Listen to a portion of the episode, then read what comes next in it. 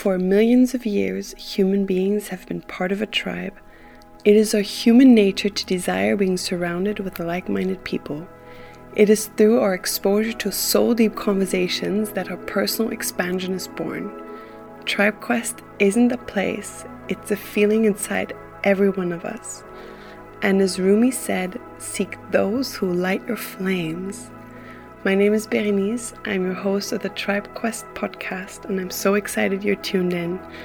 Are you ready to be lit?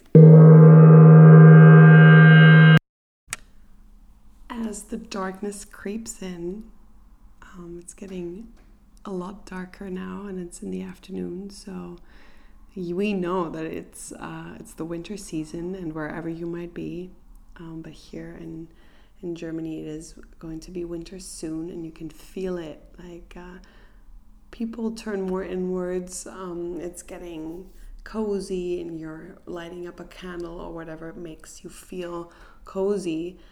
And I used to, this is a major story time, I used to be so afraid of winter and winter season, not because of the cold necessarily, but because of life itself because in summer everyone is going out and there's so much stuff going on and you're always out and about and there's the sun and you know hanging out in parks and gardens and just being around other people and people are so much more happier in the summer. And in the winter people turn to be more inwards and i used to have so much panic before because of the winter and, and the winter approaching and the lights getting darker and life turning more inwards just because I feared looking into the darkness of myself and in the shadows of myself. And this is what the episode is all about. It is about my experience of my spiritual awakening. And it all began, my good stories, it all began when I was living in Berlin and I was living this party life and I was just doing whatever I wanted to do. And I had just quit a job. I started my own company and I just felt so free to do whatever I wanted to do. And um, I just felt that life wasn't that that wasn't just life. I always had that feeling before, but before that I was, you know, stuck in the matrix in in going to school, going to university, going to all getting all these things that I thought I had to achieve. Um, for example, my university degrees were because my parents expected me to do that. That's what I thought. Um, I had a long talk about it. They didn't do that, but obviously, like this is like I put these heavy expectations on myself, and I thought this is something I need to achieve, and then you have your first job. And then when I realized working for someone, I was like, this is not my life. This just feels so wrong because it just felt so entrapped in the system again. When I stopped university, I was like, I'm finally free. Finally, here I am. And then going to work, someone and the bosses I had, they were really big A dot dot holes. And they I mean, I just felt misplaced and I just felt there's so much more to life than just working from Monday to Friday or going to university, getting just a paper with some ink to testify that you're something or to have this achievement. And my entire life, I felt also in school, I just felt that there's so much more to life. And I was always looking at the stars and I was always looking in the sky and I was always wondering what there is and this is how it felt to me life before I, w- I had this spirit spiritual awakening was life felt like I was swimming underwater like really deep water and I don't know if you have dived before. I don't I didn't like it that much. I like snorkeling more because you can see some fishies but diving when you start it you're down in the water and you look up and you just I mean, I feel it's such a heavy burden of all the water weight. But when you look up, you see like the light from the sun touching the water, and this is how I felt. I just felt that there's so much more to life, and I felt I was drowning. I was just stuck underwater, and when I when I when I got out of my my first jobs and started being an entrepreneur, it felt like I was being freed a bit more, but it still felt stuck. It didn't feel right. So, um, in in that kind of matrix sense, you know, achieving things, getting whatever the matrix writes us or tells us we should have or whispers in our ears through the, the things we consume the media the the articles we read it's so much brain fuck and that just disturbed me so much. So I, I was swimming underwater. That was my feeling. And then i thought there there must be something more to life. I felt like drowning suffocating especially going out and just meeting people I felt that was so superficial, just just being around constantly new people just to um, run away from myself and my own feelings and emotions that was hidden in the shadows.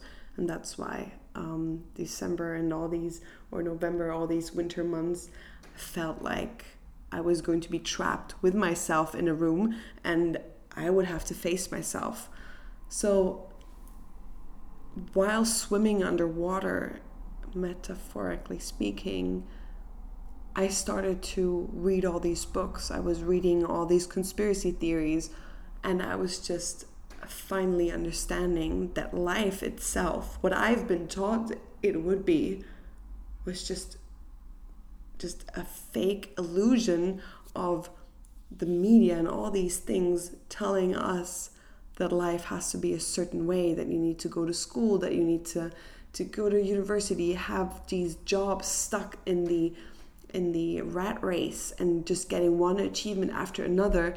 And I felt like finally when I was starting to read and starting to read all these books, I felt so uplifted and I felt that there was finally something that resonated with my heart and that was true to myself. And this is whatever also with conspir- conspiracy theories i mean i mean there's so much going on out there in the world and so many news you have. The most important thing is that you ask yourself if you hold that to be true and it doesn't matter what I say, what everyone else says, you need to ask those questions. You need to dig deeper. And this is what I did in my own spiritual awakening journey. It was a, just reading so many books. And it all started with the book um, Surrender. I need to check the author, but I'll put in the show notes. Surrender. No, letting go. Sorry, letting go. And I realized that pushing towards something and trying to grasp things and putting so much force and energy into something will always lead to pain, to suffering, to your entire body being clingy and trying to achieve something that might not be the thing for you. And when you let go, everything else flows to you. And this is this is especially what I felt. It was I was led to so many books, and they were all meant to be for me. There's no coincidence, as I always say. And also, you clicking on this podcast, it's no coincidence because your soul strives for more, because your soul wants to know the truth for yourself, or start asking these questions to get to get the to how I would say to start swimming above, like swimming to the light and breathing for the first time. And this is how then my spiritual awakening felt with all this knowledge I gathered about my endless self and my endless possibility and my potential um, that no one could ever put on a piece of paper and say that is a master degree or whatever degree it is, or on a piece of paper to testify that you are something.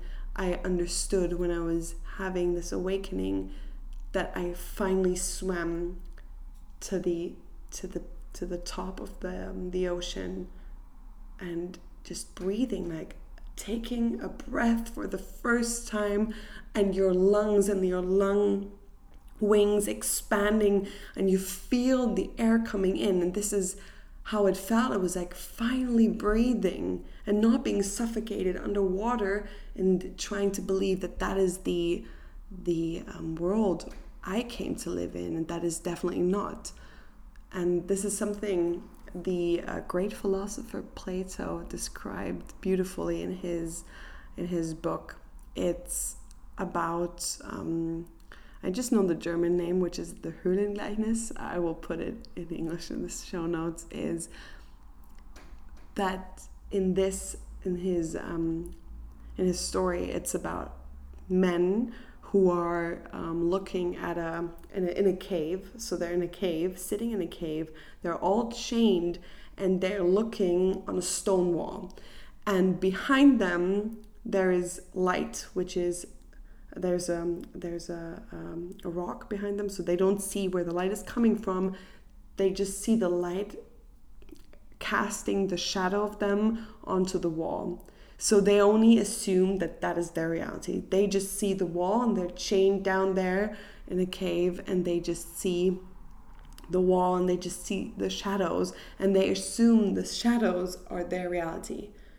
And one one of the the guys trapped down there escapes and goes out and finally realizes that that is the real world. It's not the shadows, it's the sun, it's everything that he sees but he, when he tries to come back and tell all these people who are still stuck down there, they don't believe him because he experienced a different reality, but just him experienced it and no one else did. So, this is how also spiritual awakened people feel, and this is how you might feel as well as whoever there is in your family and or your friends if they are not on that path of spiritual awakening, then it will be very difficult for you to tell them about what you're experiencing or how it is to finally, in my case, breathe for the first time and understanding the the just the infinite of the universe. And this is for me gave me so much peace in mind because it just led me towards myself going and this is a spiritual awakening you're going through your own shadows and your dark self and then finally it's the light again finally you see light because you integrate all the shadows inside of yourself and heal because that is what healing is.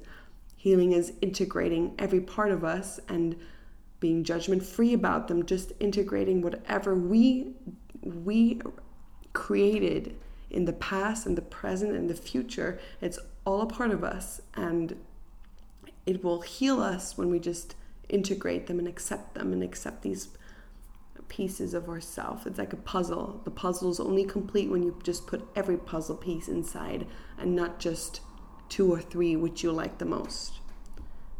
So yeah, that's it on my spiritual awakening. Um, I would love to hear about yours. So please write me an email. Um, it's in the show notes. The, the email is the thetribequest uh, co at gmail.com.